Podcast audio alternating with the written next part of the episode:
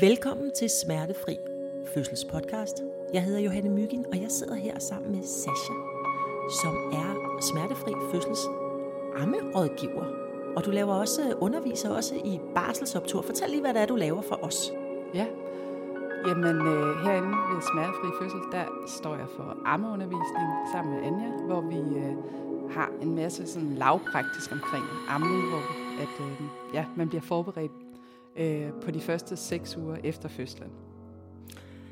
Og grunden til, at jeg ligesom har tænkt mig, at vi skulle lave nogle podcast med dig, Sasha, det er, at nu har vi haft Anja inde i studiet mange gange for at øse ud af al sin viden om fødsler. Ja, Kæft, hun ved mange ting. det gør hun. Til gengæld, så ved du helt sindssygt meget om amning. Og øh, det er der brug for. Øhm, og jeg har lyst til at starte med at fortælle en lille historie, som fortæller noget om, hvorfor der er brug for at have sådan en som dig her i verden. Som ja. jeg bare elsker. Det er en historie om, at øhm, på et tidspunkt i øh, en amerikansk zoologisk have, så øh, fik de, så fik de sådan, altså det var virkelig svært, men det lykkedes dem at få en af deres hundgorillager til at gennemføre en graviditet. Så der blev født en lille gorillaunge i fangeskab, hvilket jo faktisk generelt er ret svært. Og dyrepasserne de blev meget overraskede, fordi da gorillamoren stod der med sin gorillaunge, så kunne hun ikke finde ud af at amme den. Det lykkedes simpelthen ikke. Hun kunne ikke finde ud af, hvordan hun skulle holde den her gorillaunge. Det kunne dyrepasserne se. Og så var der en meget kvik dyrepasser, som fik den geniale idé, at de skulle ringe til noget, der hed La Leche Ligaen, som var sådan en militant ammeorganisation i 70'erne, der virkelig gik ind for amning. Og spurgte dem, om de ikke ville komme forbi og lære gorillaen at amme. Og det ville de der damer godt. De gik ind for alting amning, også gorillaamning. Så de kom ind i zoologisk have, og så satte de sig ned ved siden af hundgorillaen og ammede deres egne børn. Og hundgorillaen så sådan lidt forvirret på dem. Og langsomt, så begyndte hun selv at tage sin gorillababy op, og så blev den der amning så etableret. Hvilket var virkelig fantastisk, fordi nogle år senere, så var der en anden hundgorilla, der fik en lille gorillababy, og der var det den gamle hundgorilla, der ligesom underviste hende i, hvordan hun skulle amme. Og jeg elsker den historie. Fordi, altså udover det bare er for sødt, ikke? Og jeg elsker den der tanke om sådan nogle 70'er hippier, der sidder der og ammer sammen med en gorilla. så det, siger det også noget virkelig vigtigt, som vi tit glemmer om amning. Og det er, at amning, det er altså ikke bare sådan noget, at hov, så kommer der en baby, og så ved man bare lige, hvordan man ammer sin baby. Absolut ikke. Altså, amning, det ved du, det er jo faktisk et håndværk. Ikke? Ja, Øhm, og derfor så vil man jo, og faktisk kan man sige, at alle de kvinder, der får børn i dag i vores vestlige samfund, rigtig mange af dem er lidt i samme situation som en hundgorillaen. De sidder alene i deres lejligheder. De har måske aldrig set nogen, der ammede før, eller også er det meget lang tid siden, og de ved ikke, hvordan man gør. Og derfor, Sasha, så er vi så i gang med at lave en podcast. Vi vil ønske, at man kunne sende dig ud og sidde og amme med alle, alle Danmarks skønt. øh, ammende damer. Men det kan vi ikke. Men nu har vi lavet en podcast, sådan så at du ligesom kan fortælle og være en eller anden støtte i forhold til det her med at få etableret amning. Og derfor har vi også spurgt ud på Instagram. Vi har spurgt, har I nogle spørgsmål om amning? Og det er væltet ind, hvilket igen beviser vores teser om, at amning er et håndværk, der skal læres. Der er kommet utrolig mange spørgsmål. Et af de spørgsmål, som vi skal snakke om i dag, det er simpelthen, hvad gør jeg for at få en god ammestart? Og der har det sådan, hvad, hvad, hvad, hvad vil du sige til det? Ja, men hvis jeg må starte med lige at fortælle, at jeg jo jeg underviser herinde med, sammen med Anja, det gør jeg en gang om måneden. Udover det, så laver jeg ammebesøg, så jeg er ude ved en masse familier og hjælper dem med at få gang i amningen. Så du sidder faktisk ligesom de der 70'er hippier ved siden Jeg sidder ligesom 70'er hippierne og, og hjælper. Jeg har så godt nok ikke en baby med, men, øh, men jeg hjælper dem. Øh, men det jeg gør allermest, det er, at jeg tager mor i hånden og ligesom sørger for, at hun har noget støtte. Lidt ligesom de gjorde der i 70'erne. Så, øh, så det, er, det er lidt det. Men øh, jeg vil sige, grund til, at jeg lige synes, det er vigtigt at få det med, det er, fordi min erfaring, den kommer jo fra, at jeg kommer ud til alle de her familier. Og det, jeg oplever i praksis, det er, at folk ringer, når de har problemer. Og rigtig ofte, så vil man have kunne gøre noget ved de her problemer, hvis man havde vidst på forhånd, øh, hvad man ligesom kunne gøre.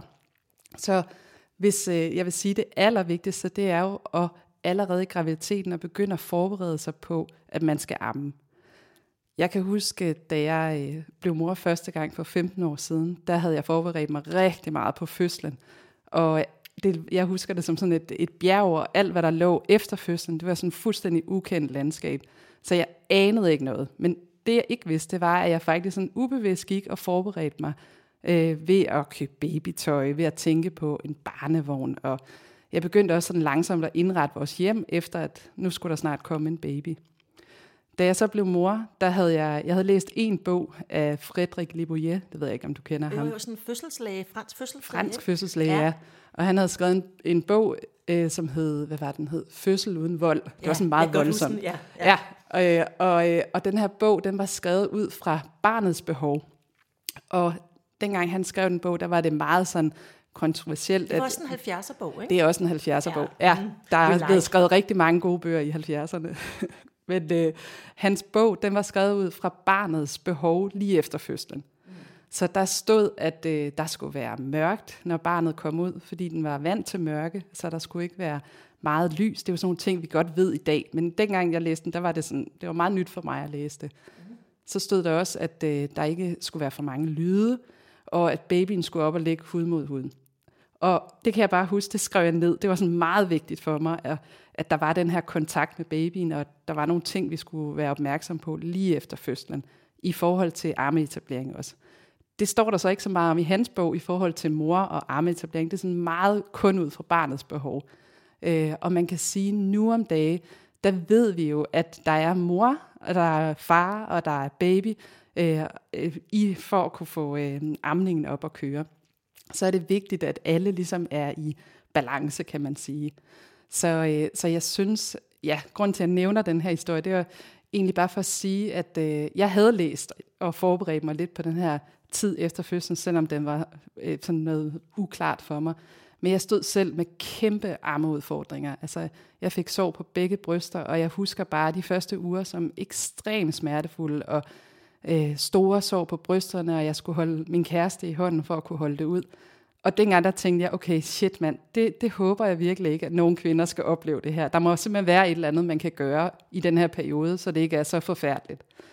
Øh, jeg var selvfølgelig mega glad for at have fået min søn, men, øh, men det var rigtig udfordrende med amningen. Så blev jeg jordmor, og, øh, og i al den tid, jeg var jord, jordmorstuderende, der skrev jeg opgaver omkring amning, fordi jeg synes, der manglede mere fokus på det. Øh, og her skal vi altså 10 år tilbage, og øh, allerede dengang, der kan jeg huske, at jeg synes, der var, ja, der manglede en masse information omkring amning, og der manglede noget mere øh, omsorg på tiden efter fødslen. Mm. Så mit arbejde i dag ligger jo i, i at forberede forældre, så at de ikke kommer ud i de her vanskelige situationer, som jeg selv stod i, med kæmpe sår på brysterne. Øh, og det tager mig lige tilbage til det, det spørgsmål, du stillede mig. Mm som er, hvordan man forbereder sig.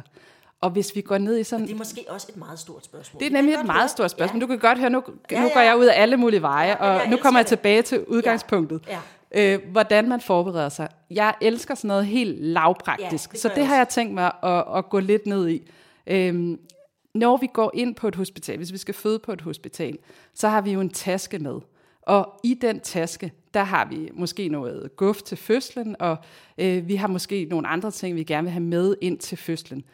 Det vi skal huske i den taske, det er, at, øh, at der jo også er den her baby, der kommer. Så der er, og vi skal have gang i amningen. Så det er rigtig smart at tænke i, at når du går ind på hospitalet, så er du gravid, og når du kommer ud fra hospitalet, så er du mor. Så i tasken, der vil jeg pakke nogle øh, løse bukser, altså noget, der er rart at have på efter fødslen. Fordi det er rigtig vigtigt, at man, øh, at, øh, ja, at man har noget, der er behageligt at have på efter fødslen. Og så vil jeg også tage en ammepude med. Inde på hospitalet, der kan du ikke få en ammepude. Altså, du får højst en pude udleveret til dig selv, øh, fordi der skal jo spares, så der er ikke sådan bare et væld af puder. Øh, så en ammepude kan være en rigtig god ting at have med ind på hospitalet. Så du, du synes faktisk en ammepude, jeg kunne huske, jeg havde nærmest tre ammepuder, men jeg forstod faktisk aldrig rigtig, hvordan de skulle bruges. Nej, det finder man ud af, når man er ammevejleder, fordi det er rigtig smart at have en ammepude. Okay. Det er smart i forhold til, at man får lidt støtte, og når du har været igennem en fødsel, lige meget om den tog to timer, eller om den har taget 48 timer, så er man jo fuldstændig basket bagefter. Jeg var hjemme ved et forældrepar for en uge siden, der sagde, det, det føles ligesom at være på Roskilde Festival, øh, en uge, og så få udleveret en baby på om søndagen, og så skal du tage ansvar for det barn. Ja, den kan jeg godt genkende. Det. Ja, den, øh, ja, ja, ja, præcis. Ja. Øh, så, og den følelse, der, altså man kan sige, den kan vi jo, den er der, øh, så den kan man ikke forberede sig på. Det er jo sådan en træthed, som man, den, den kan du ikke rigtig forberede på, men du kan gøre, at, at, øh, at alting er lidt nemt for dig der i starten. Så du for eksempel sørger for, at den her taske, at du har noget blødt tøj med, at du har en armepude med. Øh, det kan også være rart at have en, en varmepude med til at lægge over brysterne eller på underlivet. Øhm, og, øh, og i forhold til armepuden, så, så kan det være en god idé at sove med den her armepude, faktisk op til fødslen. Det er der mange, der gør, for at den dufter af mor og, øh, og ligesom er hjemlig, så det ikke er sådan en, der lige er blevet pakket ud af, af plastik. Ikke? Og nu får jeg lige lyst til at fortælle endnu en anekdote. Ja, jeg er anekdote-dame herovre. Nej, det var bare fordi, jeg, har, jeg havde en farmor, som faktisk fik fem børn. Okay. Øhm, og hun øh, kom fra sådan, hvad skal man sige, den, den fynske landbrugskultur. Altså hun var, hun var vokset op på et andelsmejeri og sådan noget. Og der var det simpelthen sådan på Fyn i, altså hvad, hvor hun i 40'erne og 50'erne, og i virkeligheden, det har det været i, i et århundrede, der var en regel, der hed, at fynske kvinder, de skulle ligge i sengen 10 dage efter fødslen. Hmm. Og det har selvfølgelig været fordi, at sådan nogle fynske bondekoner arbejdede super hårdt. Så det har været en måde at frede dem. Og det er ikke nødvendigvis specielt smart, har jeg siden fundet ud af, at blive liggende i sengen. Altså fordi det er dårligt og sådan. Og hun, det sagde min farmor faktisk også. Og man var jo fuldstændig, når man så endelig kom ud af sengen. Eller sådan, ikke? Men det, jeg synes var skægt, det var, at der jo i det var indbygget et rum til min farmor, til bare at koncentrere sig om den her baby som, som ville have været svært selv i min farmors sådan 50'er husmorliv, fordi hun havde fem børn, og de knoklede ret meget, min farmor og farfar eller sådan noget der. Men det var ligesom en del, og det vidste man, og det vidste min farfar også, at når der ligesom kom baby, så skulle, der, øh, så skulle øh, mor ligge i seng, og så var det ham, der havde ansvaret for alt det, der normalt var hendes. Ikke? Ja. Og det synes jeg bare er meget sådan skægt, fordi det er sådan nogle regler, dem har vi fuldstændig smidt ud af vinduet i dag. Ikke? Jo, og man kan sige, det er jo, hvis du kigger ud i verden, så i kinesisk tradition, så løb man, ligger man en måned i sengen. En måned? En måned, så det, det hedder golden month. Og, øh, og der ligger, altså som mor simpelthen får fuldstændig mulighed for at, øh, og, og, og hvile sig, og komme sig oven på fødslen, og komme sig oven på graviditeten. Så i dag, der er det jo, hvad er det, man får ind på Rigshospitalet? To til fire timer. Så det er jo ikke meget tid. Øh, til gengæld så vil jeg sige, at det kan også være rigtig godt at komme hjem med det samme. Mm. Fordi det, du har brug for efter fødslen, det er hvile, det er varme på din krop, det er masser at drikke. Øh, det er at lige få lov at lande i den her nye rolle, du er, den nye, du er blevet mor og far, og altså sådan, man skal lige have lov at, at lande i det. Og der kan det være meget bedre at være hjemme øh, i en blød, dejlig seng, og det dufter godt af nybagte boller, eller hvad det nu er, øh, frem for et hospital. Så det er så ligesom det allerførste råd, som jeg hørte dig sige, det er, at for at få en god amning i gang, så skal man faktisk have skabt nogle forskellige måder at sørge for, at den første tid er god til at sådan hvile, have det roligt, have det dejligt. Og man skal vel også i virkeligheden være forberedt på, at det er det, der skal ske. Ja, lige præcis. Jeg vil sige, nu fortalte du om gorillaen der i starten, og altså netop det der med at få noget hjælp fra nogen, det kan være rigtig, rigtig godt, fordi hvordan skulle man vide, hvordan man ammer, når man aldrig har gjort det før? Og hvis du sidder derhjemme alene, så hvordan skulle du vide det? Så er det jo ligesom gorillaen der, der er ikke, der, altså, man, man aner ikke, hvordan man skal gøre det. Så det der med at få nogen hjem til dig, der kan hjælpe dig, Øh, og det kan jo være sundhedsplejersken, det kan være jordmoren fra hospitalet på Rigshospitalet. Der, der sender de faktisk en jordmor hjem til, til dem, der går hjem ambulant. Øh, eller en armevejleder. Men jeg vil sige, nu, nu øh, er det jo sådan meget forenklet, det, det spørgsmål, du stiller og, og der er jo mange øh, ting, der er afgørende for en god ammeopstart. Men, men det her med at forberede sig allerede i graviditeten, tage et ammekursus, øh, Øh, eller læse en bog. Nu læste jeg der Frederik Livoyer. Det var sådan meget kun handler lige, om, lige efter fødslen. Jeg vil sige, de første seks uger er, er, er gode at forberede sig på. Øh, så ja, Anja hun har jo det her underlige kursus, hvor du får to timer og også mulighed for at stille en masse spørgsmål øh, efterfølgende. Så det, det vil jeg da klart anbefale. Men når man nu, altså så nu er vi kommet hjem alligevel, ja. ikke? og vi har fået baby, og har det rart, og bløde bukser og sådan noget der. de sådan allerførste grundtrin. Hvad skal man gøre, når man skal have den her amning i gang? Det er sådan det allerførste. Jamen, det allerførste grundtrin, de ligger jo allerede lige når du har født. Altså lige så snart baby kommer ud og ligger på din mave og får lov at kravle sig vej op til brystet, øh, så vil jeg sige det ved den allerførste amning, det er jo typisk lige efter fødslen. Og, øh, og at der er ro omkring den amning. Ikke nørde teknik, ikke nørde ammestemme, bare at være til stede i, man har lige født, man har lige fået den her baby op og ligge på maven, og hvad, hvad sker der så? Bare få lov at være lige der, og, og få lov at nyde det øjeblik. Jeg er jo sådan meget, jeg, jeg tror meget på sådan, i forhold til ammehjælp, at, øh, at det er godt at kunne det tekniske omkring amning og få lagt baby rigtigt til. Men jeg vil sige, at det allervigtigste ved den første amning, det er bare at være til stede i nuet. Øh, hvis man ikke får lagt sin baby til brystet lige efter fødslen, så er det også okay. Det er ikke sådan, man skal amme lige efter fødslen. Man kan sagtens få et godt ammeforløb, hvis man ikke har ammet lige efter fødslen. Men det er vigtigt, at man får stimuleret sine bryster lige efter fødslen. Så hvis man har en baby, der ligger sig til at sove, så vil jeg sige, at inden for 6 timer, hvis du ikke har ammet, så er det en god idé at begynde at stimulere dine bryster. Hvad vil det sige? Ja, hvad vil det sige? Det er et godt spørgsmål. Øh, det vil sige at håndudmælke, altså simpelthen massere dine bryster ned mod brystvorten, så du får gang i mælkeproduktionen. Alle kvinder, de har råmælk i brysterne. Nogle, de kan allerede få det ud i graviditeten, og hos andre, der kommer det først, når du har født. Men at begynde at stimulere brysterne, altså at massere på brysterne, hvis din baby ikke er blevet lagt til brystet. Det er en rigtig god idé. Hvis du er indlagt, så kan man også bruge en brystpumpe, så når du ligesom langsomt begynder at få gang i din mælkeproduktion. Man kan sige, at der er to meget afgørende faktorer, når man skal amme, og det er jo, at øh, du får gang i din mælkeproduktion, og at din baby lærer at sutte ved brystet. Den har jo aldrig suttet før, den har altid fået al sin næring gennem navlesnoren. Så for baby er det også sådan helt nyt det her. Så den skal lige lære at bruge munden og bruge tungemuskulaturen. Og, altså, så det hele skal lige øh, lære at spille. Så alle er nye det her. Og det er også meget vigtigt at huske. Så selvom man forbereder sig, så kan man sagtens være, at man stadig nybegynder i det og skal lige ind i det. Så, øh, så altså at få gang i den her mælkeproduktion, få stimuleret brysterne, og hvis din baby vil, så få den op til brystet og læg den til brystet øh, på din egen måde. Det, der er super, super vigtigt her ved den første arming, det er, at det ikke gør ondt. Hvis det gør ondt, så, øh, så tag baby af. Altså få babyen af med en lillefinger, hvor du putter lillefingeren ind i munden på babyen, øh, og så prøver du en gang til. Hvor, hvorfor må det ikke gøre ondt? Jamen, det må ikke gøre ondt, fordi der kan opstå sår på brysterne her ved den første amning allerede hvis man tænker på brystvort, de er jo meget, det ved du også, at de er meget sensitive.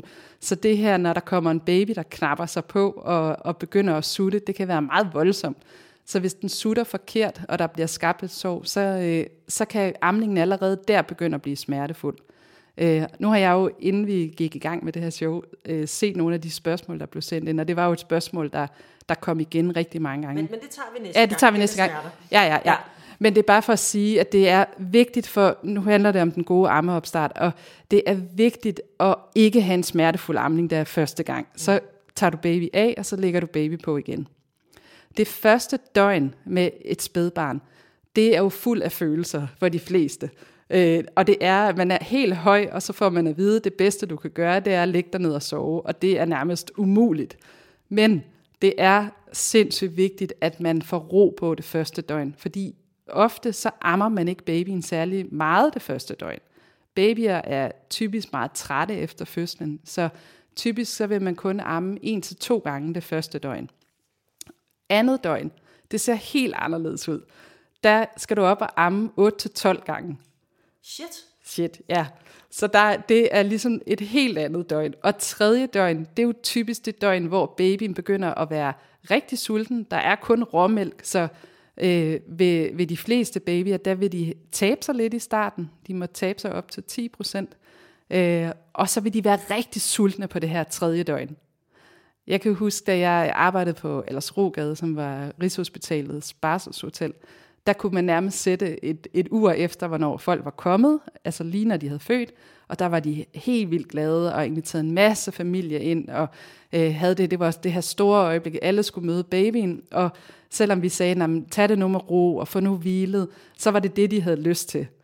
Andet døgn, der, der begyndte det at være hårdt, ikke? fordi babyen var overstimuleret af alle de her besøg, og, øh, og, og var rigtig sulten. Og så på tredje døgn, der ramte mor muren, og baby ramte muren, og far ramte muren, og alle græd. Ikke? Så vi kunne næsten, vi kunne næsten sætte, øh, vi vidste fuldstændig, hvornår alt det her det skete.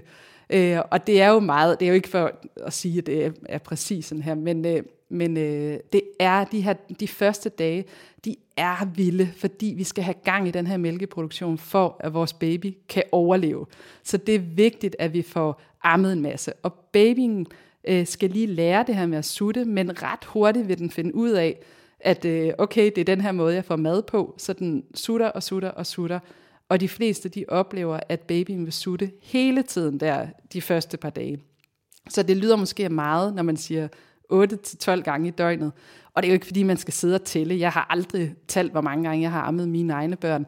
Men det er det der med, at man skal have en følelse af, at man ammer hele tiden. Det er normalt at have den følelse. Så det må, det er, det, det, sådan må det gerne være. Hellere amme øh, for meget end for lidt der de første dage efter fødslen. Men så sker der jo det der crazy, som jeg virkelig husker, som sådan chokerende vanvittigt, når mælken løber til. Ja. Ja, hvornår det sker, og hvad der sker sådan rent fysiologisk.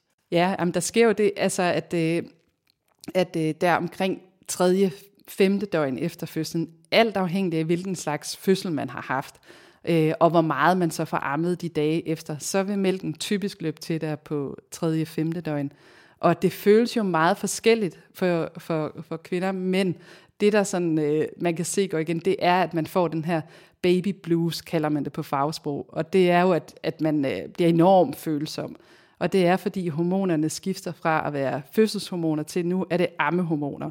Øh, og samtidig så er der jo også hele den her, at man er, at man er enormt træt, og det er enormt øh, overvældende at blive mor. Så det hele clasher typisk på, på den her tredje dag, hvor mælken også løber til. Jeg husker det som sådan, jeg har et billede af mig selv, faktisk, øh, et fotografi, hvor mælken er løbet til, og det er sådan, altså, det er som om, at der inde i min krop nærmest har været et altså sådan, altså, troperegn. Altså, mælken bare sprayer ud over, og det, er sådan, altså, den, det står ud af mig. Ikke? Og, der, og det lille bitte barn ligger sådan helt chokeret, og jeg har et udtryk af, altså jeg ser vanvittig ud på det billede. Ja. Altså det er virkelig sådan, altså det chokerer mig dybt det der med, og sådan, også fordi sådan råmælk, det er sådan lidt hyggeligt, og der er ikke så meget af det, den der sådan overvældende følelse af, at jeg er en fucking ko. Hmm. Ja.